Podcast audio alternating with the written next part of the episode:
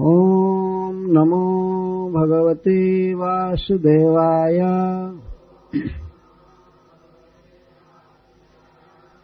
ॐ नमो भगवते वासुदेवाय।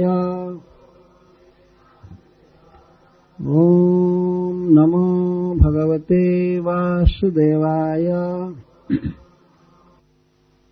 गते शत, गते शतधृतौ क्षत्तः कर्दमस्तेन चोदितः। जथोदितम् स्वदोहित्रिः। प्रादाद्विश्वसृजाम् ततः। गते, चले जाने पर, शतधृतौ श्री ब्रह्मा जी के। छत्त हे विदुर जी। कर्दम कर्दम ऋषि। तेन चोदित ब्रह्मा जी के द्वारा प्रेरित होकर। जथोदित शास्त्र विधि के अनुसार। स्वदुहित्री अपनी कन्याओं को प्रादात प्रदान किए। विश्व सृजन, विश्व की सृष्टि करने वाले ऋषियों को। ततः तब, प्रातःकालीन सत्र में यह कथा हुई थी कि ब्रह्मा जी आज्ञा दिए करदम जी को कि तुम कन्याओं का विवाह। जथाशीलम जथा रुचि। उनके शील और रुचि के अनुसार ऋषियों को प्रदान करो। यह कह करके वे चले गए और अपने साथ पाँच पुत्रों को ले गए, जो नैष्ठिक ब्रह्मचारी हैं। सुनकादिक चार कुमार और श्री नारद इनको अपने साथ ले गए। तो अब मैत्रेय जी कथा कह रहे हैं कि गति सतत धृतौ ब्रह्मा जी के चले जाने के बाद ब्रह्मा जी की आज्ञा के अनुसार और शास्त्र विधि से करदम जी ने कन्यादान किया। विश्व सृजाम षष्ठी विभक्ति में है, लेकिन वास्तव में चतुर्थी में होना चाहिए। ऐसे ये ऐसे ये संस्कृत की रीति है। चतुर्थ्यर्थे ष्ठी विश्व सृजेभ्य इसका वास्तविक अर्थ ही है विश्व की सृष्टि करने वाले ऋषियों को उन्होंने कन्या दान किया। ब्रह्मा जी के कहने से ब्रह्मा जी ने निश्चित कर दिया वहीं पर, जथाशीलम जथा रुचि किस कन्या का विवाह किस ऋषि से होगा ब्रह्मा जी ने बता दिया सब। तो ब्रह्मा जी तो लिखते हैं विवाह और वहाँ तो डायरेक्ट उपस्थित थे। अन्य किसी का भी विवाह होता है तो वास्तव में ब्रह्मा जी का ही लिखा हुआ होता है। आदमी के करने से कुछ होता नहीं। इस प्रकार की भाषा का प्रयोग किया जाता है, जहाँ विधाता लिखा होगा, वहाँ होगा। वास्तव में विधाता लिखा रहता है, लेकिन दुर्भाग्यवश उस लेख को कोई पढ़ नहीं पाता है, पर लिखा हुआ। महाभारत में एक प्रश्न उठाया गया है।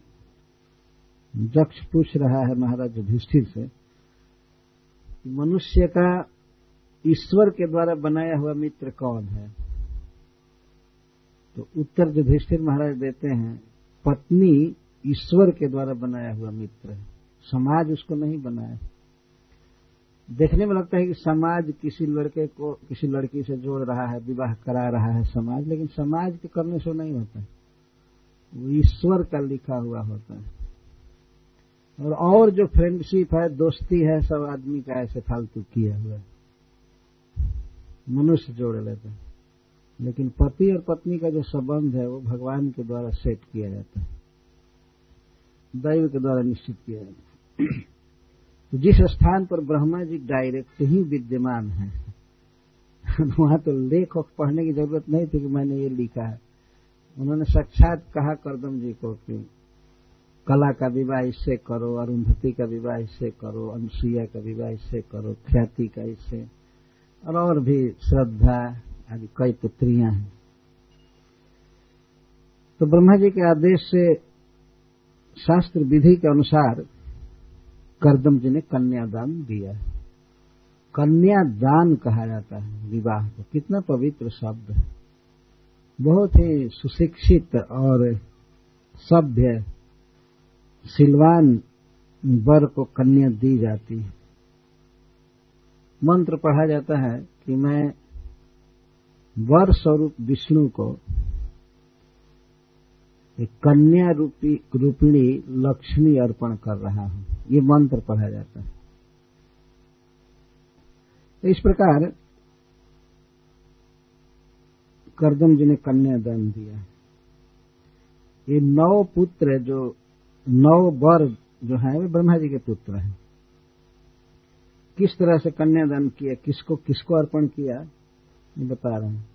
मरीचये कलाम प्रादाद अनुसुईयाम अथात्रये। अपनी कला नामक पुत्री को उन्होंने अर्पित किया मरीचि मुनि को, मरीचि ऋषि को। और अनुसुईया को अर्पण किया अत्रि ऋषि को। सब वर के रूप में खड़े थे वह। सारा विधि विधान किया गया। नौ विवाह एक ही दिन में हुआ। कभी कभी ऐसे सामूहिक विवाह होता है। जो पहले की ही परंपरा है। भगवान श्री राम का विवाह चारों भाइयों का एक ही साथ हुआ था। कला अर्पित की गई मरीचि ऋषि को और अनुसुईया अत्री को और श्रद्धा का विवाह हुआ अंगिरा ऋषि से और पुलस्त जी से हवीर भू का विवाह हुआ। पुलहाय गतिम युक्ताम क्रतवे चक्रियम सतीम और गति का विवाह हुआ पुलह ऋषि से, बहुत युक्त बहुत योग्य लड़की थी। ये जो युक्ता शब्द है, युक्ताम और सत्य में सभी में लगेगा। सभी प्रकरण में, कला के लिए भी, अनुसुईया के लिए भी, श्रद्धा के लिए, हवीरभू के लिए और गति के लिए, क्रिया के लिए, सब में सती प्रत्येक कन्या सती थी। और युक्त बिल्कुल योग्य क्वालिफाइड पूर्ण, गृहिणी बनने के योग्य।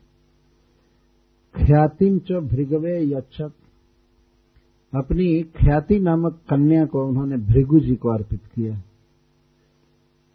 और वशिष्ठा या प्यरुंधति और अरुंधति कन्या को उन्होंने वशिष्ठ जी को अर्पण किया।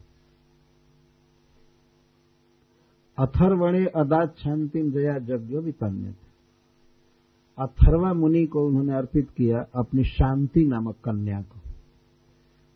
जिसके द्वारा यज्ञ पूरा किया जाता है वितन्य यदि यज्ञ में शांति न हो तो यज्ञ अच्छा से पूरा नहीं होगा।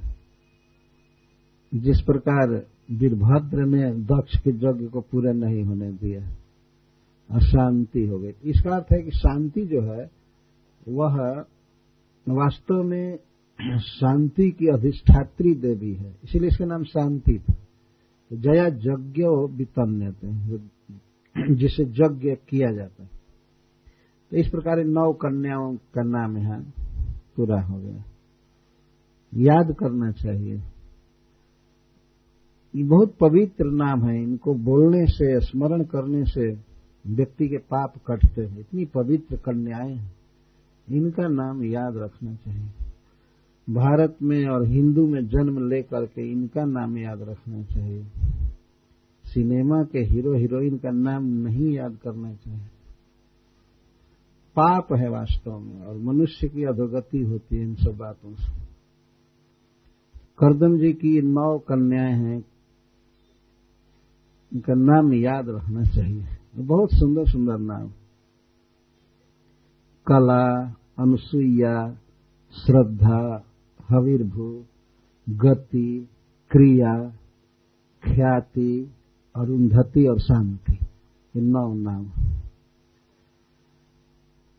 इसमें एक का मैं छोड़ दिया था। क्रतु प्रजापति के साथ, क्रतु ऋषि के साथ है, क्रिया का विवाह हुआ। नाम है कन्या का नाम क्रिया। तो इस प्रकार इसको पढ़ना चाहिए बार बार। दो चार बार पढ़ने से ही याद हो जाएगा। के पवित्र नाम और ऋषियों के नाम, इन्हीं से सारी सृष्टि चली। है दक्ष प्रजापति की कन्याओं से बहुत सृष्टि हुई। ये बाद में कथा आई है षष्ठ स्कंध में, और मैं बॉम्बे में इस बार यही कथा कहा था। दक्ष प्रजापति की साठ कन्याओं से किस प्रकार सृष्टि का विस्तार हुआ? और उसमें अदिति का चरित आया, इसके बाद दीति का। तो दीति का ही चरित्र मुख्य रूप से कहा गया था। बहुत से विधि पूर्वक सब कुछ क्लियर हो रहा था। इससे ये हुआ, इससे ये हुआ। अदिति के बारह पुत्र हुए, जिन्हें आदित्य कहते हैं।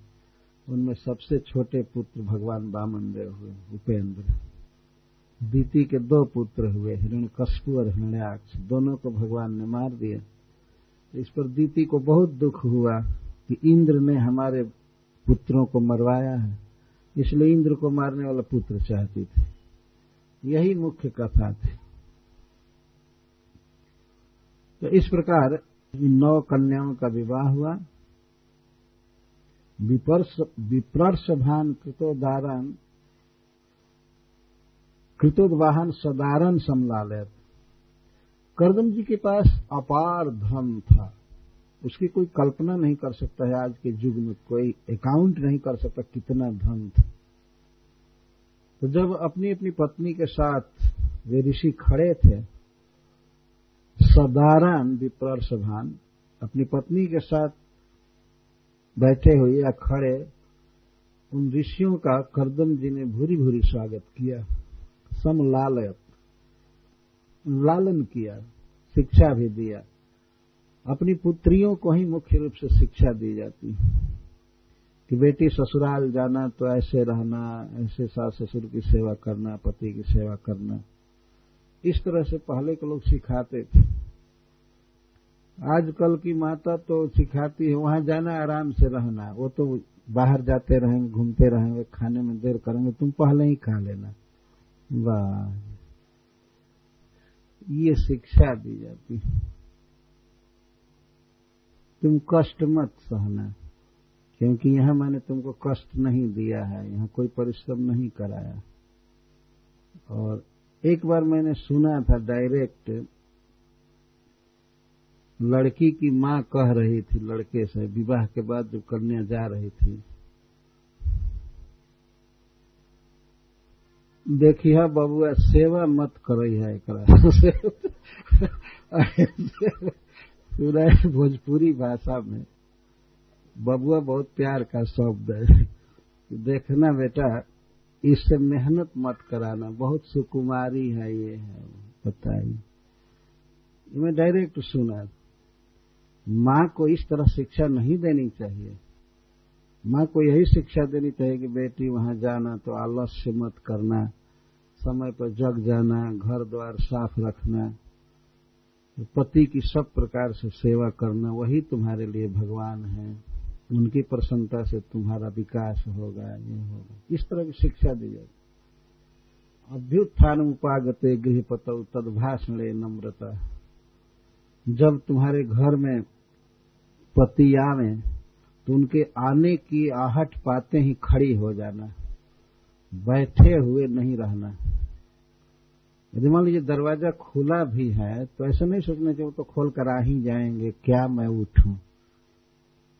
नहीं उठ जाना चाहिए ये पत्नी का धर्म है। उनके आने का समय जान करके या किसी तरह से खबर मिल जाए आ रहे हैं तो गृह में प्रवेश कर, करने के पहले पत्नी का धर्म है, अभ्युत्थानम। खड़ा हो जाना चाहिए। खड़ा होकर के जाना चाहिए दरवाजे तक, उनको रिसीव करके लाना चाहिए। प्रतिदिन की बात कही जा रही है। प्रतिदिन ही नहीं, एक दिन में कई बार किया जाना चाहिए। कई बार। क्योंकि पत्नी के लिए वास्तव में पति ही इष्ट देव है। तदभाषण नम्रता। और जब भी बोलना हो पति से तो बहुत नम्र भाव से बोलना चाहिए। कभी आलोचना या डांट डपट नहीं करना चाहिए। कहाँ गया था? इतने देर तक कभी कभी कोई पत्नी पूछती है, भोजन ठंडा हो रहा है, अपने बाप के साथ बैठा था? और किसी मित्र के साथ बैठा है तो पत्नी कभी कभी ऐसे बोल देती क्या कमाई करके लाया हो? इस तरह से ये विपरीत बातें इसलिए मैं कह रहा हूँ कि आज के युग में ये सब दोष सामने पकड़े जा रहे हैं। तद भाषण नम्रता। पति के साथ बात करने में बिल्कुल नम्र भाव से बात करना चाहिए। और जब देखना हो तो अधिक से अधिक पति के पैर पर ही दृष्टि रखनी चाहिए। इतना ढीठ नहीं होना चाहिए कि उनके आँख से आँख मिलाकर सामने देखते रहे। देखना चाहिए, लेकिन ज़्यादातर उनके पाद, पादावनत दृष्टि, पैर के पास दृष्टि रहनी चाहिए। और घर में आते ही उनके लिए पहले जल देना, कुछ खाने को पूछना, भले वो खाएँ या ना खाएँ, भले पिए या ना पिए, लेकिन ये पूछना चाहिए। और बैठने के लिए कहना चाहिए। इस श्लोक में बताया गया तो प्रश्न होता है, क्या कुर्सी या बेंच रखा हुआ है, नहीं रखा हुआ है, जिस पर वो बैठ जाए? रोज तो बैठते ही है। कहने की क्या आवश्यकता? है फिर भी कहना चाहिए। बिछौने को झाड़ करके या कुर्सी को पोछ करके कहना चाहिए, बैठिए बैठिए। यह स्वाभाविक है। और उन्हें भोजन करा करके उसके बाद खाना चाहिए। ऐसा नहीं कि उनके थाली में ही बैठ गई क्योंकि बराबर का संबंध है, समान संबंध है। आजकल के ऐसे पति भी हैं कि वे वे चाहते हैं कि ये भी साथ में खाए, बल्कि इसका जूठा खाऊँगा तो महाप्रसाद से भी ज़्यादा मेरे लिए इस तरह के हिंजड़ा लोग हो गए। ऐसा नहीं करना चाहिए। पत्नी को कभी स्वीकार नहीं करना चाहिए कि मेरा जूठा आप खाइए। सीखने की बात है, वैदिक संस्कृति करदम जी और देवहूति अपनी पुत्रियों को शिक्षा दे रहे हैं कि तुम जा रही हो, पति के साथ ही जीवन बिताना है तो वहाँ किस तरह से रहना, किस तरह बोलना, खाना, पीना।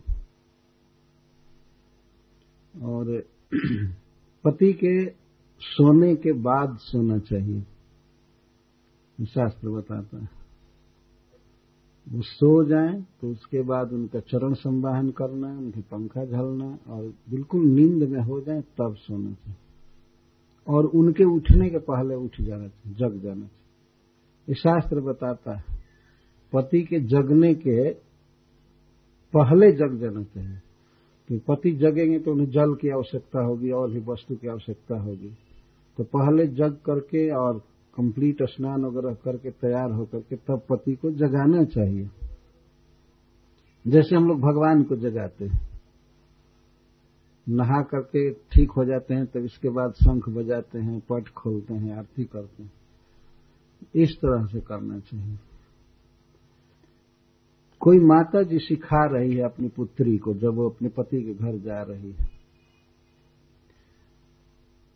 तो कभी भी क्रोध मत करना और यदि मान करना हो, पति से रूठना हो तो बेटी केवल इतना ही करना कि बस बोलना मत, लेकिन सेवा सब करना। उनके लिए भोजन तैयार करना, उनका कपड़ा साफ़ करना, घर बहारना, अगर ज़्यादा मान करना ज़रूरी हो तो केवल पंद्रह मिनट, दस मिनट बस बोलना नहीं। ऐसा नहीं कि गाली देना या काम नहीं करना। क्योंकि पति के लिए इतना ही बहुत बड़ा दंड है। पत्नी अगर बात न करे, न बोले तो पति को नरक जैसी यंत्रणा होती है। बोल नहीं रही उसकी बात सुने बिना वो तड़प जाता है। तो यही दंड होना चाहिए पति को। थोड़ी देर बस बोले नहीं। बाकी और सेवा करनी चाहिए।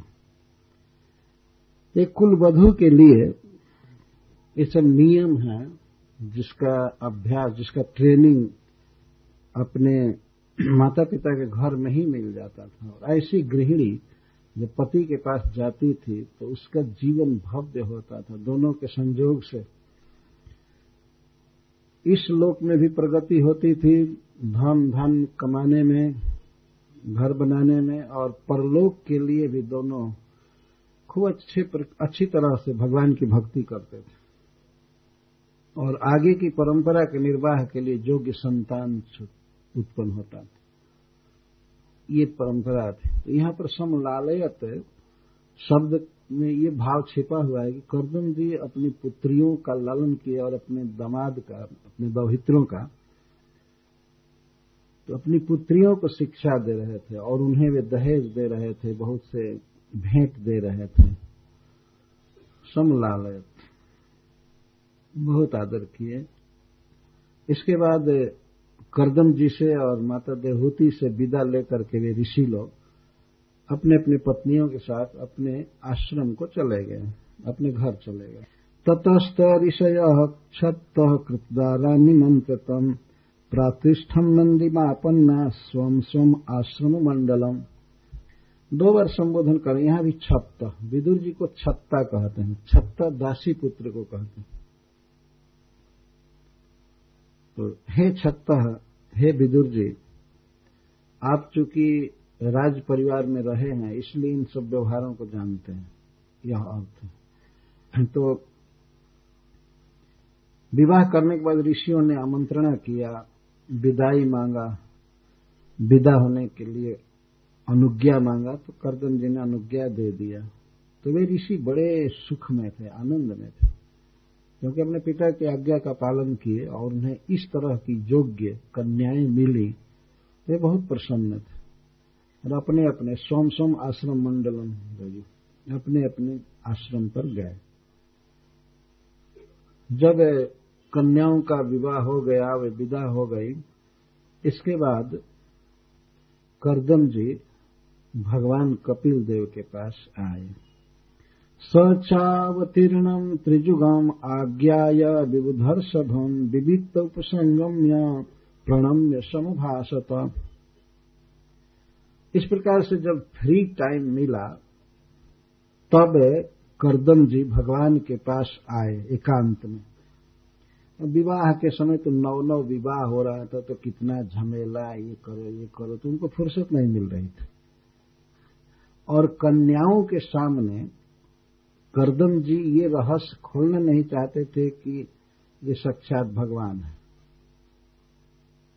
इसलिए विविकते उपसंगम में जब समय मिला, विवाह महोत्सव पूरा हो गया, फुर्सत मिली, अवकाश मिला तो भगवान के पास एकांत में जा करके और इस प्रकार सुंदर भाषण करने लगे। भगवान से बातचीत करने लगे करदम जी क्यों बातचीत कर रहे हैं? क्योंकि त्रिजुगम विधर्षभम अवतीर्णम आज्ञा है। ब्रह्मा जी ने कहा, कर्दन जी से कि ये तुम्हारा जो पुत्र है, वो साक्षात ईश्वर है, भगवान है, और सांख्य शास्त्र का प्रवर्तन करने के लिए, भक्ति योग की शिक्षा देने के लिए इसका अवतार हुआ ये साक्षात भगवान है। इस बात से, और भगवान ने जो पहले कहा था, उन बातों से मिलाकर सब तरह से करदम जी समझ गए कि मेरा पुत्र भगवान है। सच अवतीर्णम। करदम जी ने देखा कि प्रभु हमारे घर में अवतार लिए हैं। ये त्रिजुग हैं। त्रिजुग का अर्थ होता है जिनका लीला अवतार केवल तीन युगों में होता है। सतयुग त्रेता और द्वापर। कली में भगवान प्रकट लीला अवतार नहीं करते। इसीलिए उन्हें त्रिजुग कहा जाता है। करदम जी ने देखा कि मेरा पुत्र त्रिजुग है, अर्थात साक्षात विष्णु है, और देवताओं के अधिपति, देवताओं के स्वामी हैं। तो वे उनके पास एकांत में आ करके और भगवान से बात करने लगे, कि प्रशंसा करने लगे। त्रिजुग का यह भी अर्थ होता है कि तीन गुण जिसमें जुगल हैं, तीन दुनी छह छह ऐश्वर्य जिसमें है, उसको भी त्रिजुग कहते हैं। छह गुण हैं भगवान के, अशेष, जिनको भग कहते हैं। ऐश्वर्य से समग्र से वीर्य से जस श्रिय, ज्ञान वैराग्योश्च शरणाम भग इतिंगना। शास्त्र कहता है कि ये छह जो गिनाया गया इनको भग और इन भग से, छह ऐश्वर्य से जो युक्त है, उसको भगवान कहा जाता है। ऐश्वर्यवान, और ये सब पूर्ण मात्रा में। आगे स्वयं ही करदम जी कहेंगे कि भगवान में कौन कौन भग है कौन कौन ऐश्वर्य तो छह ऐश्वर्यों को कभी कभी त्रिजुग कहा जाता है। तीन जोड़ा जोड़ा तो छह हो ही गए। त्रिजुग मतलब त्रिजुगल छह तो प्रभु को पहचान करके एकांत में करदम जी स्तुति करने लगे बात करने लगे अहो पापच्यमानानाम् निरये स्वैरमङ्गलैः कालेन भूयसा नूनम् प्रसीदन्तीह देवताः सर्वप्रथम भगवान की कृपा का वर्णन कर रहे हैं। दया का वर्णन कर रहे हैं। जब किसी के दुख को देख करके चित्त पिघल जाता है वो व्यक्ति उस दुखी के दुख को दूर करना चाहता है तो उसके इस मनोभाव को कृपा या दया कहा गया ये करुणा कहते हैं उसको। भगवान में पूर्ण करुणा है, कृपा है, बल्कि वो कृपामय है। यदि पूछा जाए कि भगवान किस चीज़ से बने हैं तो वास्तव में तो प्रश्न ही गलत है, भगवान बने नहीं है, हैं। लेकिन ये कहा जाए कि भगवान के श्री विग्रह में क्या चीज़ है तो दो ही चीज़ है उनके। एक तो आनंद और दूसरी कृपा। दो चीज़ से भगवान बने हुए प्रभु मूर्ति कृपामयी। जीवों के दुख को मिटाने की सहज प्रवृत्ति भगवान में है, सहज प्रवृत्ति। और दूसरे देवताओं में है प्रवृत्ति, लेकिन देवता लोग कृपा करते हैं तो बहुत दुख भोगने के बाद कृपा करते हैं। करदम जी कहते अहो पापच्य माना नाम निरय स्वैर मंगल निरय संसार है इस संसार में अपने ही कर्मों के कारण सभी जीव पापच्य मान हैं। अतिशय जल रहे हैं। भृषम दह्य माना नाम पच्यमान पच्यमान का अर्थ होता है जो जल रहे हैं। और उबाले जा रहे हैं कड़ाही में, या डायरेक्ट आग में जलाए जा रहे हैं। तो दह्यमान कहते हैं। इस संसार में प्रत्येक जीव दुखी है। जल रहा है, जल रहा है। सब समय भीतर से कामनाओं की आग लगी हुई है। हमको ये चाहिए, वो चाहिए और कुछ मिलता नहीं है तो इसलिए जलन होती है। और कई प्रकार का भय, शोक, मोह मन में समाया है। तो प्रत्येक व्यक्ति दुखी है। ऐसे दुखी जीवों पर कालेन भूयसा प्रसिदंती है देवता। देवता लोग बहुत काल के बाद प्रसन्न होते हैं। कभी कभी देवता लोग भगवान से प्रार्थना करते हैं कि हे प्रभु, इस संसार में जीव बहुत दुखी हैं, आप अवतार लीजिए। लेकिन देवता लोग बहुत देर करके भगवान से प्रार्थना करते हैं। बहुत काल तक दुख भोगते रहते हैं, भोगते रहते हैं तो कभी कभी वो लोग विनय करते हैं। कालीन भूयसा। भूयसा का अर्थ बहुत काल तक दुख भोगने के बाद तब देवता कृपा करते हैं। या ऐसे भी देवताओं का स्वभाव होता है, जब कोई बहुत कष्ट सहे कष्ट सहे, तब देवता प्रसन्न होते हैं। कभी कभी देवता लोग भगवान से प्रार्थना करते हैं कि, हे प्रभु, इस संसार में जीव बहुत दुखी हैं, आप अवतार लीजिए। लेकिन देवता लोग बहुत देर करके भगवान से प्रार्थना करते हैं। बहुत काल तक दुख भोगते रहते हैं, भोगते रहते हैं तो कभी कभी वो लोग विनय करते हैं। कालीन भूयसा भूयसा का अर्थ बहुत काल तक दुख भोगने के बाद तब देवता कृपा करते हैं। या ऐसे भी देवताओं का स्वभाव होता है, जब कोई बहुत कष्ट सहे कष्ट सहे, तब देवता प्रसन्न होते हैं। भगवान ऐसे नहीं है। भगवान तुरंत कृपा करते हैं। देवता लोग देखते रहते हैं कि संसार में जीव सब दुखी हैं, शोक में हैं लेकिन वो कुछ कृपा करते नहीं है। देर के बाद कृपा करते हैं। भगवान तत्काल कृपा करते हैं। और नाम मात्र की भेंट लेकर के प्रभु कृपा करते हैं। देवताओं का स्वभाव है कि ये लोग बहुत ज़्यादा लेकर के थोड़ी कृपा करते हैं। एक जगह कहा गया है कि देवता बेल फल के बराबर लेते हैं तो सरसों के दाना के बराबर देते हैं। ये देवताओं का यह हिसाब है, अपने अपने भक्तों के साथ। जैसे कहा जाता है, शिव जी ने रावण को लंका का राज दिया। पर कैसे दिया? जो संपत्ति शिवराम नहीं, दिन दिए दस माथ जब वो अपना दस मस्तक काट करके शिव जी को अर्पण किया, तब शिव जी लंका का राज दिए। और विभीषण जी केवल एक मस्तक को भी केवल झुका दिए राम के सामने तो राम ने उनको राज दे दिया लंका। तो केवल प्रणाम करने से राज दे दिया। भगवान राम ने पहला संबोधन यही किया कहु लंकेश सहित परिवार, कुशल कुठा हर बास तुम्हारा। हे लंकेश, बताओ अपने परिवार की कुशल तुम तो बहुत खराब जगह पर रह रहे हो। भगवान ये पूछे लंका निश्चर निकर निवासा यहाँ कहा सज्जन कर बास हनुमान जी जब गए थे लंका में तो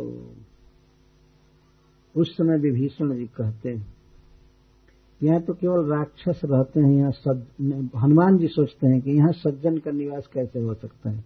इस कसाई टोला में कैसे कोई सज्जन रह सकता है? लंका में जहाँ सब मांस खाते थे, शराब पीते थे, व्यभिचारी थे, दुष्ट थे। विभीषण जी राम राम भोर में लिए, तब हनुमान जी सोचने लगे कहाँ से सज्जन आ गया? तो भोर में कीर्तन कर रहा है। शाम को तो दिखाने के लिए भी कीर्तन किया जा सकता है, लेकिन मंगला आरती में तो सही भाव से कीर्तन होता है। है ना? असली मंगला आरती ही पहचान है।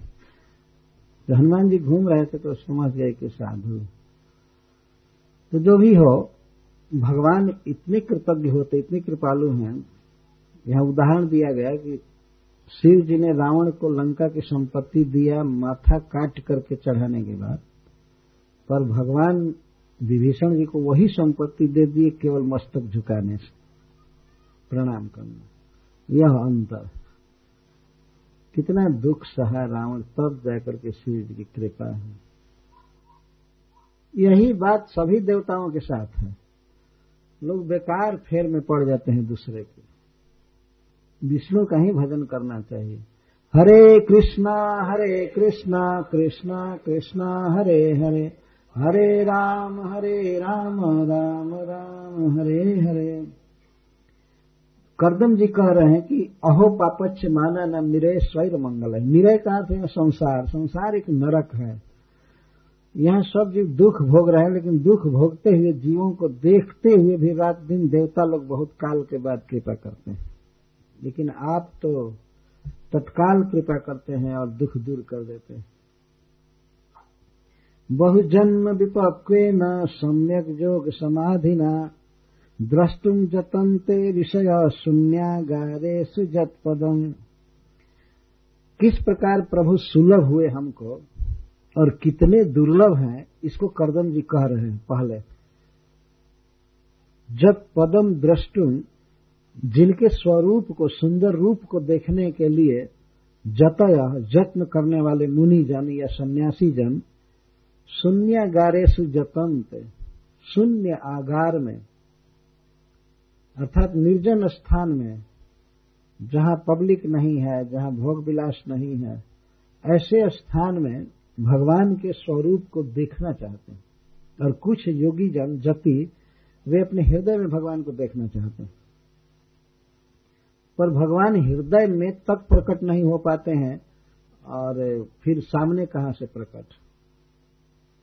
इतने दुर्लभ है प्रभु। बहुत जन्म विपक वे न, सम्यक जोग समाधिना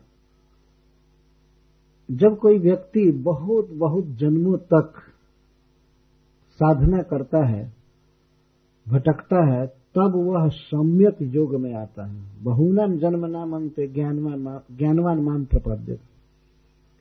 कोई व्यक्ति सीधे भक्ति योग में आ जाता है तो समझना चाहिए कि कई जन्मों तक दूसरी दूसरी साधना किया है, दूसरा योग किया है। बहुत बहुत जन्मों तक भटकने के बाद तब कोई व्यक्ति सम्यक योग में आता है। सम्यक योग का अर्थ उचित योग। और सम्यक योग का अर्थ सिद्धे स्वामी जी लिखते हैं, भक्ति योग। भक्ति योग ही सम्यक योग है। और भक्ति योग के अलावा और जो योग है, वो बेढंगा योग है। बहुत बहुत जन्मों तक भटकने के बाद तब कोई व्यक्ति सम्यक योग में आता है। सम्यक योग का अर्थ उचित योग और सम्यक योग का अर्थ सिद्धे स्वामी जी लिखते हैं, भक्ति योग। भक्ति योग ही सम्यक योग है। और भक्ति योग के अलावा और जो योग है, वो बेढंगा योग है। करने में भी दिक्कत है और उनका फल भी बहुत कम मिलता है। भक्ति योग में करना बहुत कम पड़ता है, फल अनंत मिलता है। इसीलिए इसको सम्यक योग कहा गया है। ऐसे सम्यक योग भक्ति योग, तस्मिन समाधि चितैकाग्रम तेन तो ऐसे भक्ति योग में लग करके एकाग्र मन से भक्ति भक्ति करते हैं, उनकी समाधि लग जाती है भक्ति में। समाधि का मतलब है कि सब ओर से आशा, भरोसा छोड़ करके और सारा क्रियाकलाप छोड़ करके भगवान की भक्ति में लगते हैं। और ऐसे भक्त जन शून्य आगार में अपने हृदय में या भगवान के मंदिर में या वन में उनके स्वरूप को देखना चाहते हैं। देखने की इच्छा करते हैं। दृष्टुम जतनते, भगवान को देखना चाहते हैं। बहुत बहुत जन्म तक साधना करते हैं। हरे कृष्णा हरे कृष्णा कृष्णा कृष्णा, हरे हरे। हरे राम हरे राम राम राम, हरे हरे। हरे कृष्णा हरे कृष्णा कृष्णा कृष्णा, हरे हरे। हरे राम हरे राम राम राम, हरे हरे। हरे कृष्णा हरे कृष्णा कृष्णा कृष्णा, हरे हरे। हरे राम हरे राम राम राम, हरे हरे। हरे कृष्णा हरे कृष्णा कृष्णा कृष्णा, हरे हरे। हरे राम हरे राम राम राम, हरे हरे। हरे कृष्णा हरे कृष्णा कृष्णा कृष्णा, हरे हरे। हरे राम हरे राम राम राम, हरे हरे। हरे कृष्णा हरे कृष्णा कृष्णा कृष्णा, हरे हरे। हरे राम हरे राम राम राम, हरे हरे। आनम पक्ष पोषण बताइए जो व्यक्ति विषय भोग में लगा हुआ है, स्त्री संग में है खान पान आराम में है, घूम रहा है, भ्रमण कर रहा है बाईवान में। और उसके घर में भगवान अवतार ले। और जो सारे भोगों को छोड़ करके ऐश आराम को भगवान को देखना चाहते हैं, उनको भी कभी कभी भगवान का दर्शन नहीं हो पाता। ये विचार करने लायक बात है। एक तरफ़ भगवान इतने दुर्लभ हैं और एक तरफ़ विषय भोग में रचे पचे लोगों के पुत्र बन रहे हैं। यह स्वानम पक्ष पोषण। वास्तव में भगवान को तप, जप या कुछ भी प्रसन्न नहीं कर सकता है। भक्ति से ही भगवान प्रसन्न होते हैं। करदम जी के कहने का आशय यह है कि जैसे तैसे मैं भगवान का व्यक्ति हूँ, मैं उनको अपना मानता हूँ, वे मुझको अपना मानते हैं, इसलिए हमारा पुत्र बने हैं। हमें कोई योग्यता नहीं। भगवान के साथ आत्मीयता होनी चाहिए। बहुत बहुत नियम पालन कर, करने से भी कुछ होता नहीं है। जब तक हृदय में कृष्ण के प्रति सहज ममता न हो विश्वास न हो ये साधन काम नहीं करते। सहज स्वानाम यह पक्ष पोषण। भगवान अपने जनों के पक्ष का पोषण करते हैं हमेशा पक्ष लेते हैं। उनको सहारा देते हैं, मान देते हैं। नहीं तो जो ऋषि मुनि घर द्वार छोड़ करके संन्यास ले करके हिमालय के कंदरा में या मेरू पर्वत में इधर उधर तपस्या करते हैं कि भगवान कैसे हैं, हम उनको देखेंगे देखेंगे, देखने की साध रहती है और नहीं देख पाते। या देखते भी हैं तो बहुत काल के बाद, तपस्या के बाद देखते हैं। और वही प्रभु बिना प्रार्थना के हमारे घर में अवतार लिए हमारा पुत्र बने करदम जी ने प्रार्थना नहीं किया था कि आप हमारा पुत्र बनिए। दशरथ जी ने प्रार्थना किया था, मनु महाराज ने। तो भगवान राम के रूप में वे आए। लेकिन करदम जी प्रार्थना नहीं किए थे, और वास्तविकता तो यह है कि परम भक्त थे, लेकिन तत्कालिक स्थिति उनकी यह थी कि वे विषय भोग में लगे थे। अपनी पत्नी के मनोरथ को पूरा करने के लिए। और ऐसे घर में बिना भक्ति के, बिना प्रार्थना के भगवान आ जाए। एक अद्भुत लीला है भगवान की। हम ग्राम्य हैं। ग्राम्य का अर्थ होता है जो समूह में रह करके विषय भोग की सुविधा प्राप्त करे। नगर को और गाँव को भी ग्राम्य कहा गाँव कहा जाता है। मनुष्यों का कुछ समाज है, संघ है, परिवार है। तो मिल करके एक इंद्रिय तृप्ति में एक दूसरे का हेल्प करते हैं। ग्राम्य का ही मतलब है, विषय। विषय भोग के लिए। ये सब सारा समाज है। कोई कारखाना खोलकर कुछ बना रहा है, कोई कुछ बना रहा है, कोई भोग रहा है, कोई बेच रहा है। ये है ग्राम्य समाज। विषय भोग। तो हमारे जैसे ग्राम्य के, विषयी के घर में आप प्रकट हुए हैं, जन्म लिए हैं, अहो, मम भाग्य में मेरा कितना बड़ा भाग्य। वास्तव में आप स्वजनों के मान को रखते हैं। भक्ताना मान वर्धन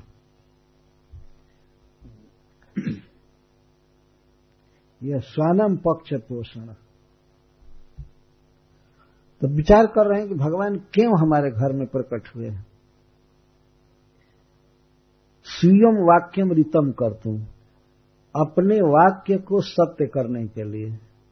जब तपस्या पूरी हुई थी करदम जी की, और भगवान ने जिनको दर्शन दिया था, उस समय भगवान ने स्वयं ही करदम जी से कहा था कि अहम तो पुत्र पुत्र भविष्यामी, मैं आपका पुत्र बनूँगा। ये भगवान ने स्वयं कहा था। तो करदम जी कहते हैं कि आप अपने वाक्य को पूरा करने के लिए हमारा पुत्र बने। और चिकित्सुर ज्ञान और सांख्य शास्त्र का परिवर्तन करने की प्रवर्तन करने के लिए अवतार लिए। इस संसार में भक्ति योग गर्भित सांख्य शास्त्र को बताने के लिए आप अवतार लिए दो पर्पस है आपका। हमारे यहाँ अवतार लिए। लेकिन करदम ये करें कि हम भक्ति नहीं है। पता नहीं आप इतने अद्भुत दयालु हैं कि आप हमारे घर में जन्म लिए। एक अद्भुत सौभाग्य करदम जी को भगवान ने दिया। एक तरफ़ तो सन्यासियों की बात कही जाती है, जतय। जतय का वैसे अर्थ होता है जत्न करने वाला। लेकिन प्राय सन्यासियों को ही जति कहते हैं। क्योंकि घर द्वार छोड़ करके, लौकिक दायित्व छोड़ करके वो भगवान को खोजने पर पड़े रहते हैं। उनको जति कहते हैं। लेकिन आजकल आजकल के जति घर द्वार छोड़ करके उससे भी बेटर घर बनाने पर पड़े रहते हैं। आश्रम के नाम पर, ये खोलो ये खोलो, रात दिन बस इसी में। इसको जति नहीं कहते। जति का अर्थ है कि अब वो ऐसा राम छोड़ करके, संसारिक काम धंधा का दायित्व तो छोड़ करके अब रात दिन भगवान के भजन में लगा हुआ है। जत्न करता कब भगवान से भेंट होगी, कब उनका पार्षद बनूँगा, कब प्रभु कृपा करेंगे। उसे नींद नहीं सुहाती है, उसे भोजन अच्छा नहीं लगता है, संसार की बातें बिल्कुल अच्छी नहीं लगती। उसको जति कहा गया। पर ऐसे जति जो जत्न करते हैं, उनको प्रभु दर्शन देते हैं, लेकिन हम तो कोई जत्न नहीं किए। हम तो विषय भोग में रचे पचे थे। तो हमारे द्वारा एक प्रकार से भगवान का बहुत बड़ा तिरस्कार होगा बहुत बड़ी उपेक्षा है लेकिन प्रभु अपनी उपेक्षा को कुछ भी नहीं गिने। न गणय अगणित्वा, कुछ भी नहीं गिने। भगवान ने मन में लाया भी नहीं कि ये दोनों विषयी हो गए और विषय भोग में रचे पचे हैं। भगवान पुत्र बन रहे हैं। सन्यासी को दर्शन नहीं दे रहे हैं और गृहस्थ के यहाँ डायरेक्ट पुत्र बन रहे हैं। अंततः भगवान को प्रसन्न किया जा सकता है भक्ति से, और साधनों से नहीं। और भक्ति का अर्थ है कि भगवान के प्रति प्रेम होना चाहिए। करदम जी के मन में भगवान के प्रति प्रेम था। सहज विश्वास था। इसीलिए तो भगवान उनको अपना पिताश्री बना रहे हैं, बनाए। करदम जी के घर में भगवान आए हैं तो करदम जी तुलना कर रहे हैं बड़े बड़े सन्यासियों से योगियों से और अपनी स्थिति से। कहा किसी सन्यासी के घर में प्रभु, प्रभु इस तरह से आए बेटा तो बन ही नहीं सकते। तो सन्यासी का पुत्र तो बन ही नहीं सकते। ये बहुत बड़ा घाटा है।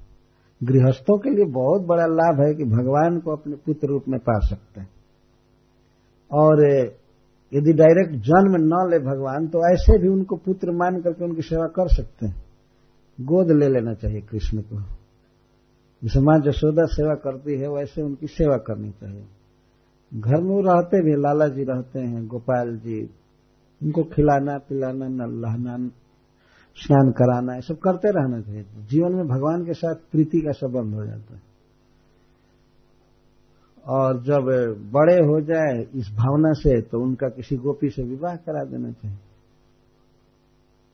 ऐसा होता है ब्रज में, वृंदावन में। कई ऐसे भक्त हैं जो अपने को गार्जियन मान करके राधा रानी और कृष्ण को अपना अपना पुत्र और पुत्र बधु मानते हैं। बहुत प्रसिद्ध मंदिर है, राधा बल्लभ जी का मंदिर। उसमें एक पहले एक माता जी थी। वे इसी भाव से भगवान की उपासना करती थी।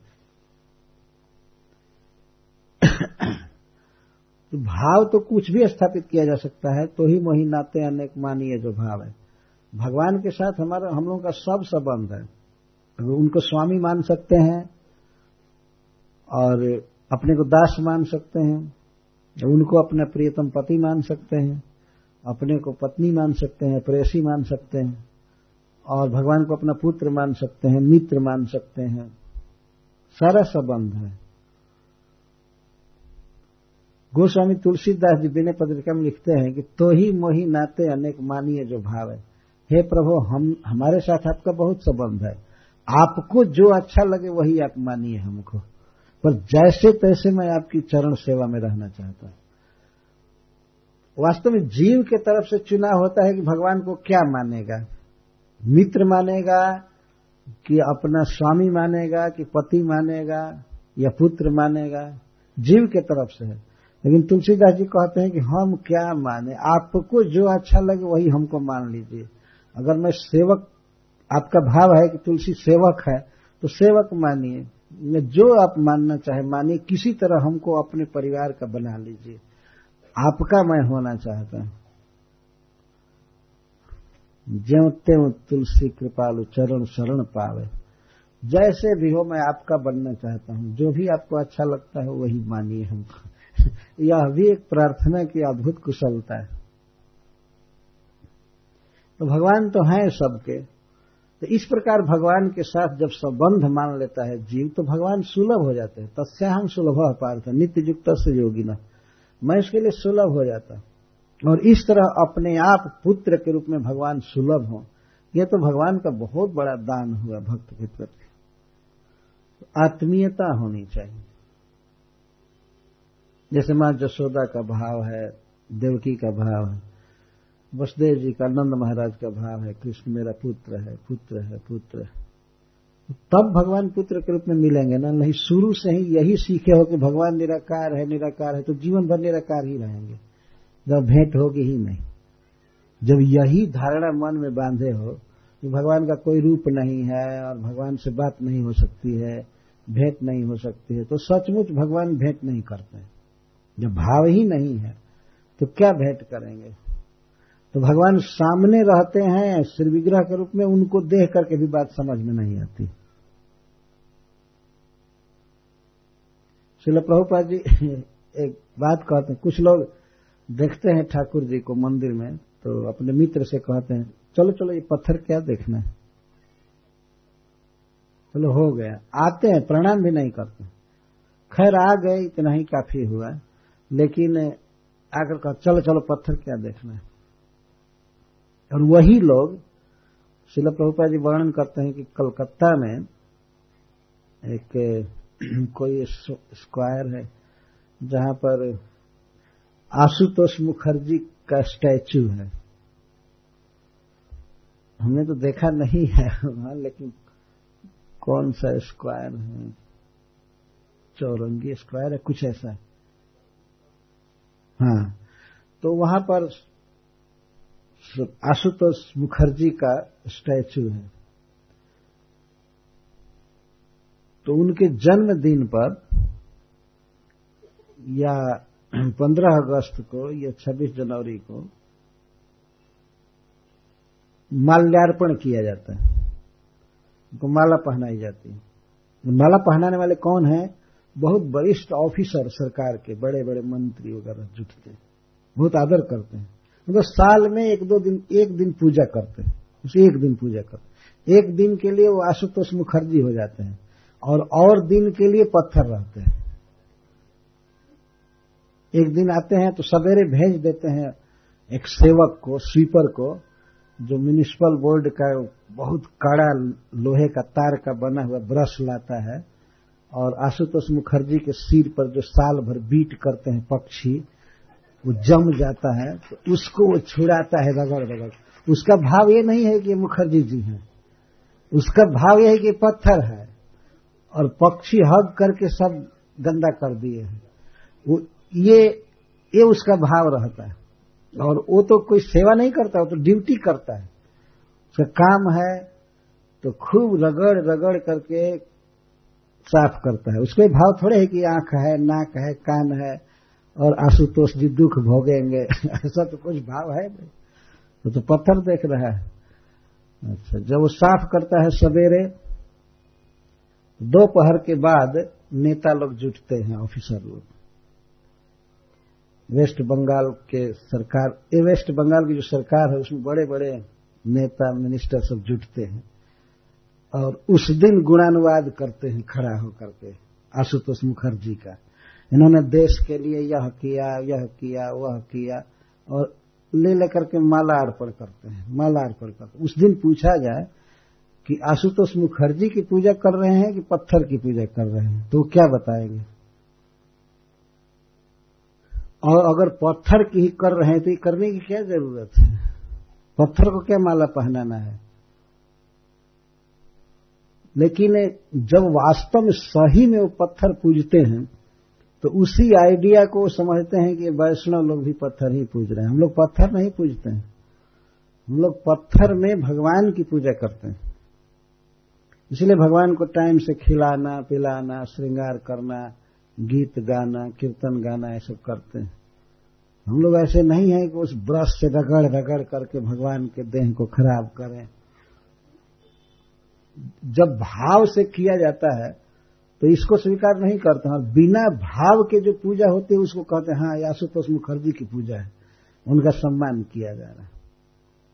इस तरह से करते और एक दिन पूजा करके साल भर पक्षी के बीट करने के लिए स्टैंड छोड़ देते हैं बस। पक्षी आया करके बस शौच करते रहते हैं। और उस समय कोई पूजा नहीं है। और एक भी नेता का भाव नहीं होता होगा कि अरे भाई आशुतोष मुखर्जी हमारे देश के लिए इतना काम किए हैं, इन पर पक्षी मत बैठने दो। एक बार की सत्य बात कह रहा हूँ मैं, दिल्ली में रथ यात्रा थी और मैं गया था रथ यात्रा में तो एक जगह पर स्वामी श्रद्धानंद या क्या नाम था ऐसा? उनका स्टैचू बनाया हुआ था, मूर्ति बनाई हुई थी। तो मैं देखा, बिल्कुल सत्य कह रहा हूँ, थोड़ा भी झूठ इसमें नहीं है। कोई पक्षी उनको बीट कर दिया था तो उजली रेखा दो बन गई थी। जैसे हम लोगों के ललाट पर रेखा है, ऐसे दो रेखा बन गई तो मैं देखते ही हाथ जोड़ा कल मैं एक भक्त से कहा कि इनका नाम क्या है वैष्णव का? तो कहते, महाराज, वैष्णव नहीं है, नहीं तिलक किए हैं। मैं कहा कि, तिलक किए अरे वो तिलक नहीं है महाराज, ये तो पक्षी बीट किए हैं तो वही लकीर बन गई। हम कहा, अरे बाप ऐसा तो इनके मरने के बाद इनको तिलक किया जा रहा है और पक्षी तिलक कर रहे ऐसा स्पष्ट देखे लग रहा है। तो बताइए, ये कोई पूजा है? वही लोग जब भगवान के मंदिर में आते हैं तो कहते हैं, ये लोग स्टैचू पूज रहे हैं, ये लोग मूर्ति पूजा करते तो तुम नहीं करते हो, तुम स्टैचू की पूजा कर रहे हो, हम लोग भगवान की पूजा करते हैं। एक बार की घटना सुना रहा हूँ मैं। नैरोबी से आ रहा था बम्बे तो बीच में दुबई में ट्रांजिट फ़्लाइट था। तो मुझे आठ घंटा वहाँ रुक जाना पड़ा। ये तो अपनी बात नहीं सुनानी चाहिए, लेकिन इस सिद्धांत को पोषने वाली बात है, इसलिए सुना रहा हूँ। तो दुबई में आठ घंटा मैं रुका तो अब भगवान का नाम जपने के अलावा कोई काम ही नहीं था। मैं जप कर रहा था। तब तक नमाज़ का समय आया। तो नमाज़ के समय वहाँ व्यवस्था है कि काम बंद हो जाता है, सब, और ऑफिसर या सवार, पैसेंजर में प्राय नमाज़ पढ़ने लगते हैं। बड़े नियम निष्ठ हैं। तो पढ़ रहे थे।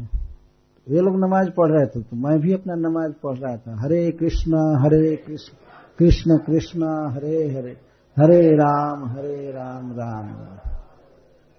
वे सब लोग योगासन जैसा कर रहे थे, खड़ा होना, बैठना, कुछ पढ़ना। लेकिन मैं तो जो बैठा था तो बैठा था। तो हमको जब करते देख करके और कुछ मैं खाया नहीं कई घंटे से। तो एक ऑफिसर जो बैठे हुए थे ऑफ़िस में और मुस्लिम थे, उनको बड़ा आश्चर्य हुआ। अभी हमको बुलाए अपने ऑफ़िस में। एक सेवक भेज करके कहे कि जरा बुला ला उसको। मैं जब गया, हमारी कोई श्रद्धा नहीं थी कि मैं बात करूँ, लेकिन अब बुलाए तो मैं गया बैठा फिर पूछे यू आर हिंदू मैं कहा यस वो तुरंत उत्तर दिया हाँ हिंदू तो वो कहता है I have heard that Hindu worship stone हमने सुना है कि हिंदू लोग पत्थर पूजते हैं। मैं कहा no this is not true सत्य बात नहीं है। हिंदू पत्थर नहीं पूजते हैं। तो आश्चर्यचकित हो गया। कहा कि हमने तो सुना है कि हिंदू लोग पत्थर पूजते हैं। मैं कहा, नहीं, मैं तो खुद हिंदू हूँ। हम लोग कभी पत्थर नहीं पूजते हैं। यदि पत्थर को पूजना होता तो I am stepping so many stones are scattered all around यहाँ पर इतने पत्थर बिखरे हुए हैं। उस पर तो हम I am stepping on the मैं तो उस पर पैर रख रहा हूँ। पूजा कहाँ कर रहा हूँ? देख रहे हैं ना, पत्थर बिछा हुआ है और मैं चल रहा हूँ उस पर जूता लगा करके। मैं कहाँ पूजा कर रहा हूँ? तो आश्चर्य पर आश्चर्य व्यक्त करने लगा, आप ऐसी बात कर रहे हैं। हमने तो सुना है कि हिंदू लोग पत्थर पूजते हैं। तो मैं समझाया उनको कि नहीं हिंदू पत्थर नहीं पूजते हैं, पत्थर में भगवान की पूजा करते हैं। मैं उनको इस तरह से बताने लगा। तो सुनने लगे। धैर्यपूर्वक सुन रहे थे। पत्थर में भगवान की पूजा करते हैं। मैं कहा हाँ। भगवान के आकार का वर्णन शास्त्रों में किया गया है कि उनकी चार भुजाएँ हैं या दो भुजाएँ हैं। बांसुरी धारण करते हैं, शंख धारण करते हैं, उन पीताम्बर पहनते हैं, मोर पंख लगाते हैं, सांवले रंग के हैं। ये सब भगवान का वर्णन है शास्त्रों में। तो कलाकार किसी पत्थर में या लकड़ी में भगवान की उस छवि को निखारता है।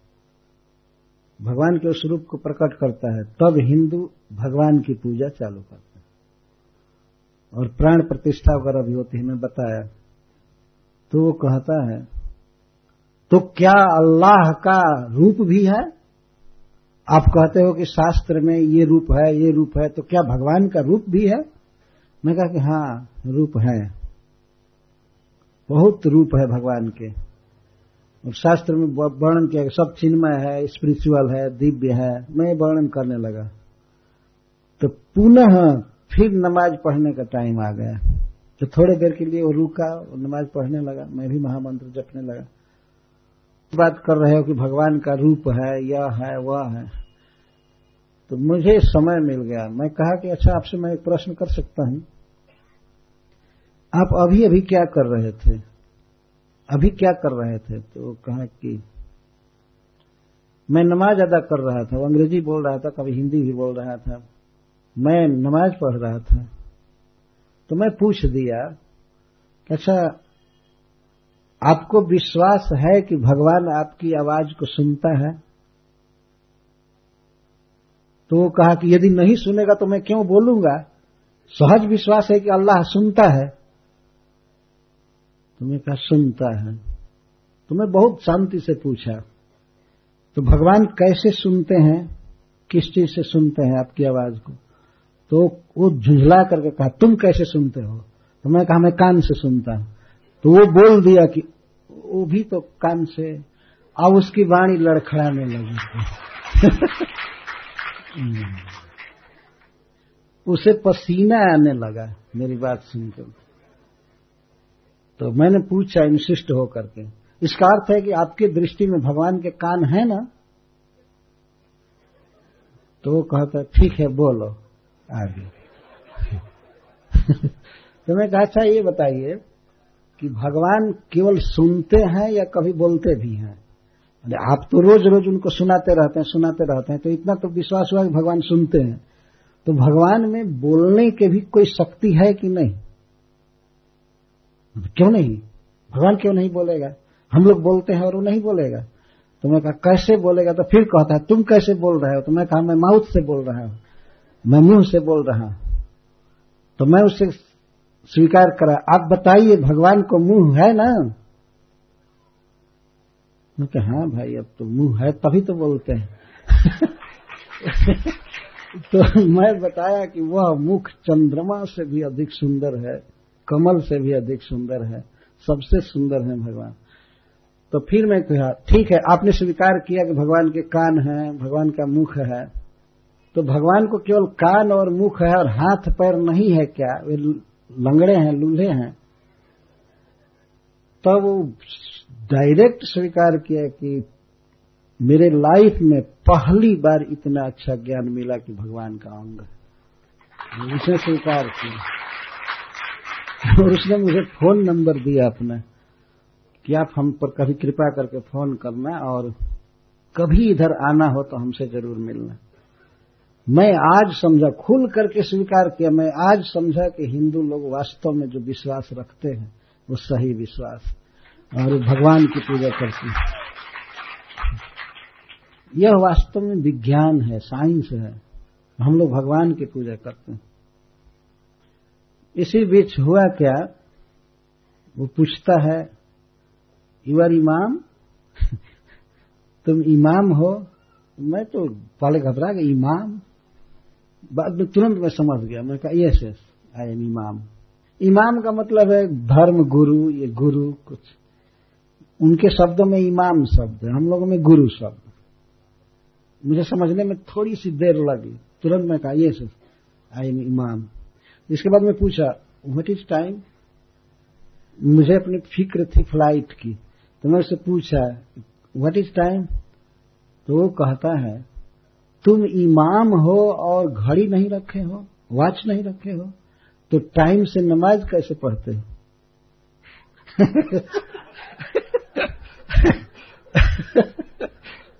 अरे, हम लोगों का नमाज़ तो 24 घंटे चलता रहता है, उसमें टाइम की क्या ज़रूरत है? हरे कृष्णा हरे कृष्णा कृष्णा कृष्णा, हरे हरे। हरे राम हरे राम राम राम, हरे हरे। तो मैं कहा कि हाँ मुझे वॉच नहीं है। तो तुरंत गिफ्ट शॉप में गया और यूएस डॉलर पचास रुपया खर्च करके घड़ी हमको दिया। वो इतना कन्विंस हो गया था। तो इस प्रकार से वास्तव में भगवान में सहज विश्वास, आत्मीयता होनी चाहिए। यह मूर्ति पूजा साइंस है। जो लोग मूर्ति पूजा का विरोध करते हैं, वास्तव में मूर्ख हैं, अज्ञ हैं, समझते नहीं। और जो मूर्ति पूजा का विरोध करते हैं, वो लोग भी मूर्ति रखते हैं, फ़ोटो रखते हैं घर में। एक बार की बात है, घर में मैं गया था तो एक स्त्री जो उस घर की मालकिन थी, उसका पति भी था, वो भी थी, हमारा प्रोग्राम किए थे। तो वो पहले विरोध की कि आप लोग मूर्ति क्यों पूजते हैं? स्वामी दयानंद सरस्वती ने मूर्ति पूजा नहीं माना है, वो कहने लगी। और दयानंद सरस्वती का फ़ोटो उसके घर में रखा हुआ था। तो मैं पूछा कि ये कौन है? तो कहती है, स्वामी दयानंद सरस्वती। तो नहीं नहीं, ये कागज़ है, पेंट है ना, ये तो स्वामी जी नहीं है ना। तब कहती अब कैसे बात करते हैं? मैं इनको प्रणाम करती हूँ उनकी पूजा करती हूँ। तो अंततः तो तुम कागज़ की पूजा कर ही रही हो ना। अगर हम लोग फ़ोटो की पूजा कर रहे हैं, भगवान की मूर्ति की तो ये कौन गलती कर रहे हैं? आखिर तो तुम कर रही हो। तो उसकी बोली चाली बंद हो गई। लेकिन इसका वो बदला चुकाना चाहती थी। कुछ देर के बाद जो हम लोग प्रसाद लेने बैठे तो वो कहती है स्वामी जी मेरा एक प्रश्न है। पंजाबी लोग ऐसे ही बोलते हैं। प्रश्न नहीं कहते, प्रश्न है। स्वामी जी हमारा एक प्रश्न है। क्या है प्रश्न? तो ये किशन सोलह हज़ार बीबी क्यों रखा है? मेरा तो दिमाग उड़ गया कि क्या पूछ रही है। खाने बैठा हूँ, सारे भक्त थे हुस्टन में, अमेरिका की बात, और ऐसे पूछ रही तो मैंने तो इग्नोर कर दिया कि जैसे मैं सुना ही नहीं। लेकिन वो इंसिस्ट थी। उसका निर्बंध था, फिर पूछी, स्वामी जी, मेरे सवाल का जवाब दीजिए। ये किशन सोलह हज़ार बीबी क्यों रखा है? तो मुझे थोड़ा थोड़ा क्रोध आ गया। मैं कहा कि इसमें तुमको क्या दिक्कत है? सोलह हज़ार रखे, चाहे बीस हज़ार रखे। तुमको कोई प्रॉब्लम है? तो अब तो चकित हो गई। तुमको क्या दिक्कत है? दस बीस के लिए साड़ी भेजना, अलंकार भेजना तुम्हारे घर से जाता है। क्या कि तुमको दिक्कत? वो तो कंफ्यूज हो गई। तब तक उसका पति आया। बहुत मेल का विवाह हुआ था। दोनों ऐसे ही थे। ब्रह्मा जी बहुत अच्छी जोड़ी बैठाए थे। तो वो आकर के कहता है, स्वामी जी, आप कैसी बात करते हैं? क्यों नहीं दिक्कत है? जहाँ एक, दो, चार विवाह किया जाना चाहिए। सोलह हज़ार क्यों किए विवाह? वो अपने पत्नी का पक्ष लेने लगा। क्यों नहीं दिक्कत है? तो मैं कहा, क्या दिक्कत है? तुमको क्या दिक्कत है? वो कह दिया इतना कि भगवान होकर के ऐसा काम करेगा। भगवान होकर के ऐसा काम करेगा। भगवान स्वीकार कर रहे थे। अगर भगवान होकर ऐसा काम करेगा। तो मैं कहा, क्या गलत काम किया? अब मेरा क्रोध बहुत बढ़ गया। मैं कहा, क्या गलत किया है? क्या तुम्हारे बहन को, तुम्हारे माई को, बेटी को ले गया है? क्या सोलह हज़ार में? तो तुमको क्या दिक्कत है? सोलह हज़ार में कोई तुम्हारी बेटी है, बहन है, तुम्हारी माई है क्या उसमें? तुमको क्या दिक्कत है? तब लोगों ने कहा, अरे बस बंद करो, बैठो बैठो। बहुत प्रश्न करने वाला हो गया। तो इसके बाद शांत हो गया। मूर्ख कहीं के। सोलह हज़ार स्त्रियों के साथ भगवान सोलह हज़ार रूप बना करके रहते थे। और उन स्त्रियों में कभी कलह नहीं हुआ, सब कंप्लीट व्यवस्था थी भगवान की। भागवत जो लोग पढ़ते हैं, समझते हैं। जब जाने ही नहीं कुछ भी तो प्रश्न इस तरह का पटांग करना। जान लेना चाहिए किसी बात को ठीक से, तब पूछना चाहिए। तो आज भी जब मैं हुस्टन जाता हूँ तो स्त्री आती है, लेकिन अब कोई प्रश्न नहीं करती है। तो उसने क्या कहा था? बड़ा खतरनाक स्वामी। तो उनको कहा गया कि खतरनाक स्वामी नहीं है, खतरनाक तुम्हारा प्रश्न था। इस तरह से कभी मत पूछना।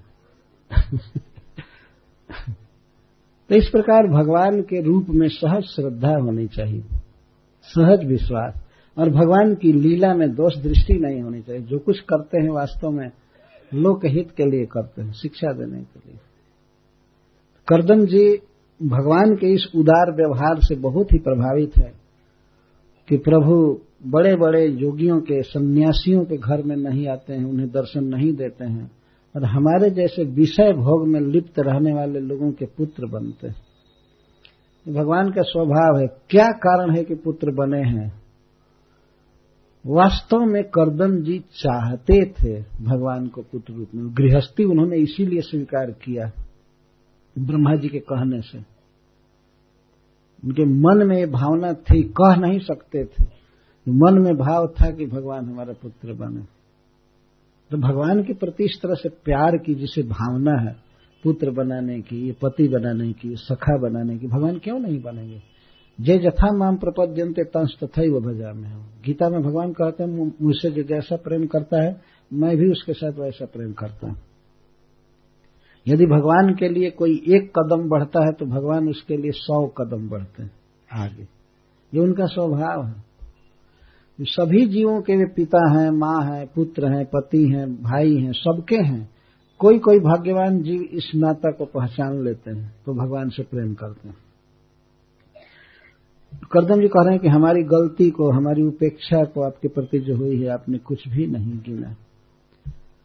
और अपने वाक्य को पूरा करने के लिए आप अवतार लिए हैं और चिकीर्सुर भगवान ज्ञानम ज्ञानम का अर्थ ज्ञान साधनम सांख्य शास्त्रम सांख्य शास्त्र का प्रवचन करना चाहते हैं आप। भक्ताना मान वर्धना आपका स्वभाव है भक्तों को बहुत मान देते हैं, जैसे हमको दिए। अब तो अनंत काल तक कहा जाएगा कि भगवान करदम जी के पुत्र हैं, देवहूति के पुत्र हैं। तो इस तरह भगवान अपने भक्तों को मान देते हैं। अथवा सांख्य शास्त्र का प्रवचन करके अपने भक्तों का मान बढ़ाएँगे, उनको ज्ञान देंगे। सबके लिए बात है, भक्ता नाम मान वर्धन। यह भगवान का स्वभाव है, अपने भक्तों को बहुत मान देते हैं। उनका नाम ऊँचा करना चाहते हैं। एक बार प्रभुपाद जी से पूछा भक्तों ने कि प्रभुपाद जी, भगवान चैतन्य महाप्रभु प्रचार के लिए अवतार लिए, हरिनाम के प्रचार के लिए, प्रेम देने के लिए तो ये भारत में ही क्यों रह गए? अमेरिका में इधर क्यों नहीं आए? इंग्लैंड में, अमेरिका में इधर क्यों नहीं आए, जो भक्ति के प्रचार के लिए ही अवतार लिए थे? तो इधर क्यों नहीं आए? तो प्रभुपा जी कहते हैं, हमको जश देने के लिए इधर नहीं आए। चाहते थे कि भक्ति वेदांत का नाम बढ़े। इसीलिए नहीं आए मेरा नाम बढ़ाने के लिए। मैं भक्ता नाम मान वर्धना वास्तव में ऐसी बात हो सकती है कि चैतन्य महाप्रभु प्रभुपाद जी को जस देना चाहते थे। पश्चात देश तारिणी और महाभारत युद्ध के बाद, कुरुक्षेत्र के युद्ध के बाद, महाराज युधिष्ठिर बहुत विलाप कर रहे थे स्वजनों के निधन से और जनता के लिए। बार बार रो रहे थे। राज्य नहीं ले रहे थे। तो भगवान समझा रहे थे उनको। भीतर से समझने नहीं दे रहे थे, परमात्मा के रूप में, लेकिन बाहर से समझा रहे थे कि ये लिखा था, युद्ध रोकने के लिए बहुत प्रयास किया गया, लेकिन ये रुकने वाला नहीं था। इसमें आपका कोई दोष नहीं है, ये नहीं है, वो नहीं है, आप राजा बनिए।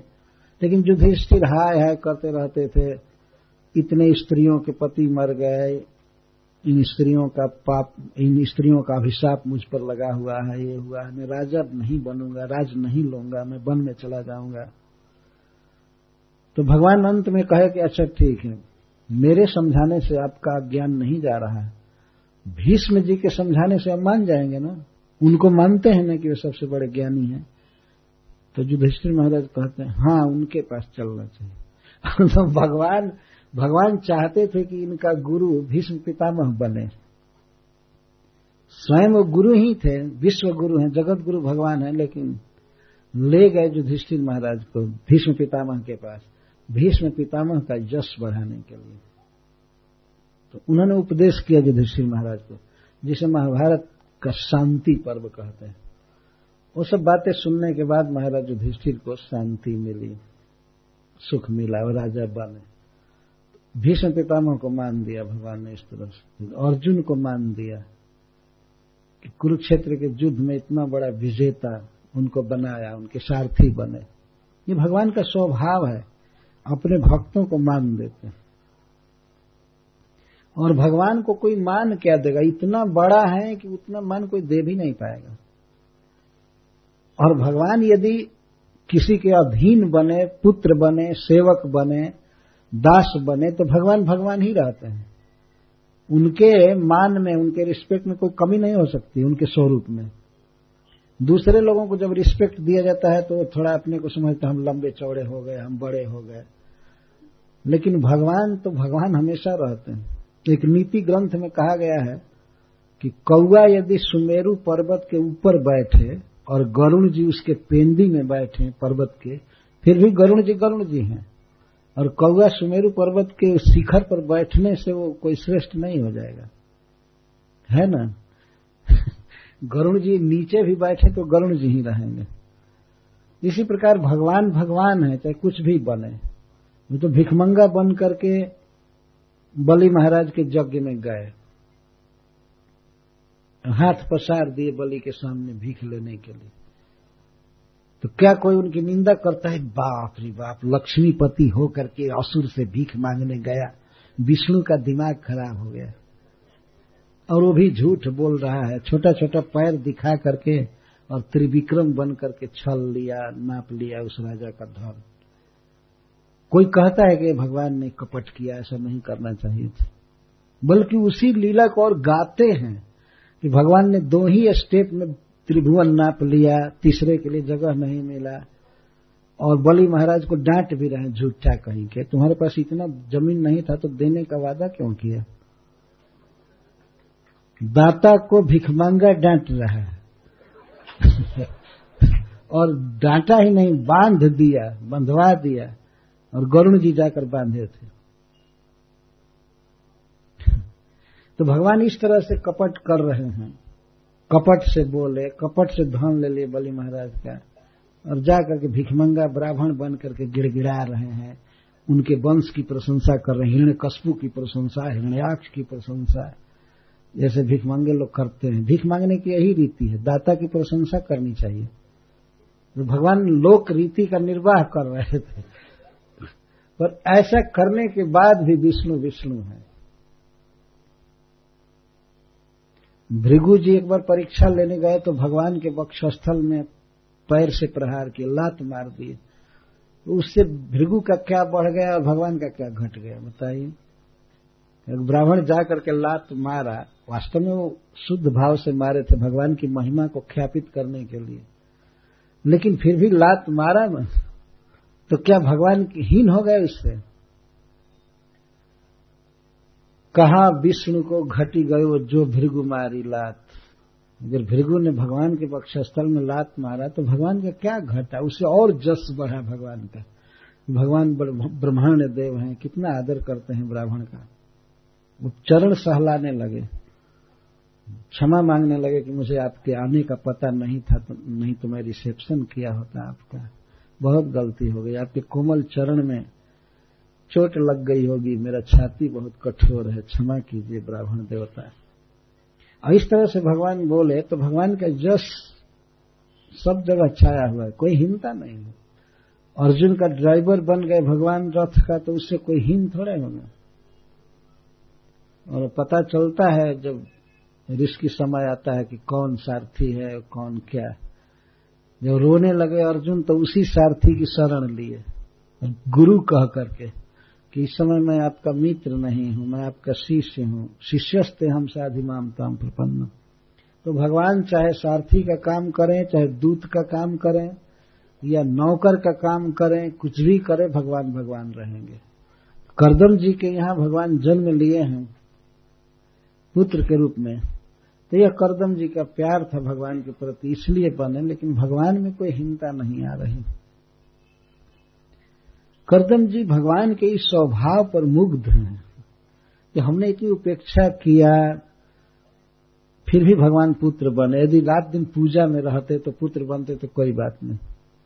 तो रात दिन विषय भोग में मेरु पर्वत की घाटियों में घूमना या खाना, पीना, गीत सुनना, और फिर भी भगवान पुत्र बन गए। यही है भगवान का सहज स्वभाव, कृपा करना जीवों पर। और विशेष करके भक्तों पर। तान्यव ते भी रूपाणी रूपाणी भगवंस तव। जानी जानी च रोचनते स्वजना नाम रूपिण। करदम जी कहते हैं, हे प्रभु, वास्तव में आप अरूपी हैं। अरूपी का अर्थ होता है, जिनका प्राकृत रूप नहीं है। हम लोगों का जो शरीर है, यह प्रकृति के गुणों से बना हुआ है, सतगुण, रजोगुण और तमोगुण से। और वे तीनों गुण स्थूल बन गए हैं। पृथ्वी, जल, अग्नि, वायु और आकाश, इसको पंच तत्व कहते हैं। पाँच महाभूत हैं। भूत का अर्थ होता है उपस्थित वस्तु, और महा का अर्थ होता है बहुत बड़ा स्टॉक। ये पाँच चीज़ें बहुत बड़ी मात्रा में बनाई गई हैं। ये पृथ्वी विशाल है, पानी विशाल है, अग्नि, वायु, आकाश सब विशाल इसलिए इसको महाभूत कहा जाता है। महाभूत मतलब द ग्रेट स्टॉक बहुत बड़ा। और इसी में से थोड़ा थोड़ा लेकर के ब्रह्मा जी ने हमारा शरीर बनाया शरीर इसको पंच भौतिक शरीर कहते हैं। लेकिन भगवान का जो स्वरूप है, वो पंच भौतिक नहीं है। प्रकृति की एक भी चीज़ उसमें नहीं लगी हुई है। वो केवल नक्श सिख तक आत्मा है चिन्मय है, दिव्य है। इसीलिए भगवान को अरूपी कहा जाता है और कभी कभी निराकार भी कहा जाता है। इसका यही कारण है, क्योंकि आकार का मतलब ही है प्राकृत आकार। तो भगवान का जो आकार है, जो श्रीविग्रह है, उनका स्वरूप है दिव्य है चिन्मय है। और भगवान अपने को कई रूप में प्रकट किए रहते हैं। जुगपत एक साथ। जैसे नरसिंह देव, बाराह देव श्री राम नारायण, ये अनेक रूपों में भगवान अपने को प्रकट किए रहते हैं। तो करदम जी कहते हैं कि तान्यव ते भी रूपाणी रूपाणी भगवान स्तव। हे भगवान, आपके जो चतुर्भुज आदि रूप हैं, वास्तव में वही अभिरूप है। अभिरूप का अर्थ वही योग्य है। आपका जो चतुर्भुज आदि रूप है, वही आपका उचित रूप है।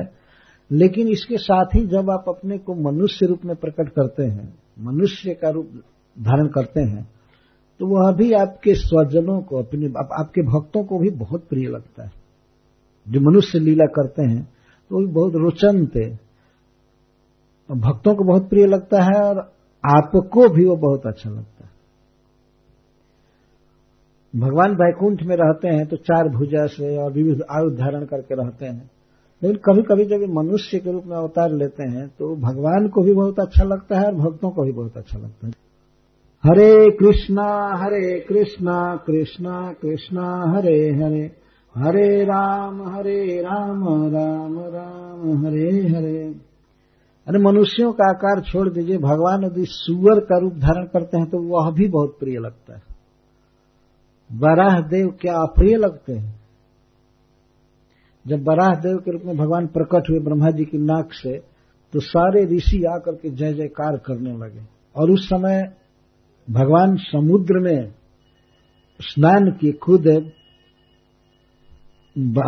बराह देव, वहाँ से आकर के जब अपने शरीर को वे झाड़े झाड़े तो उनके केस से जल की बूंदे बहुत दूर तक गई।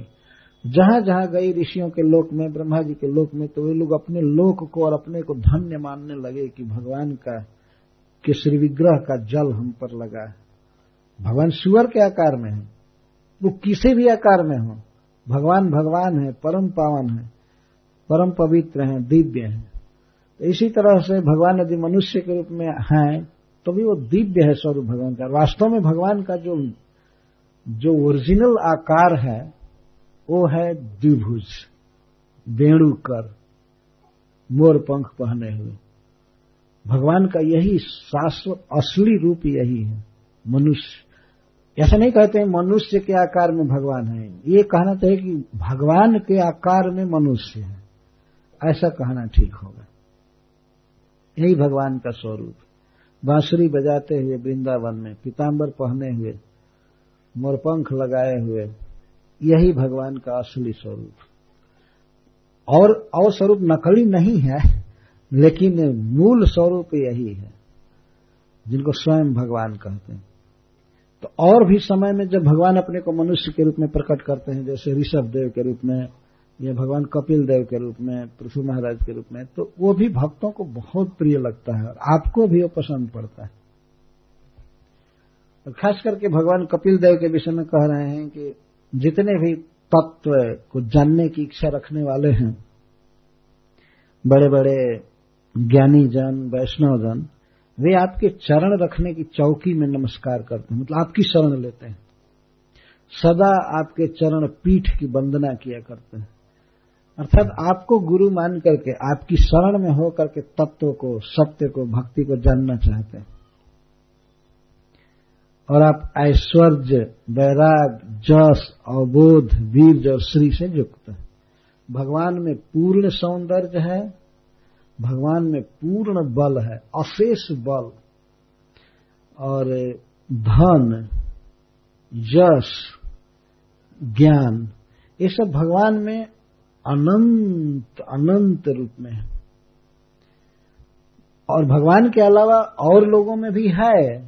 जस है, ज्ञान है, बल है, श्री है, संपत्ति है, लेकिन बहुत अल्प मात्रा में है, बहुत अल्प मात्रा में।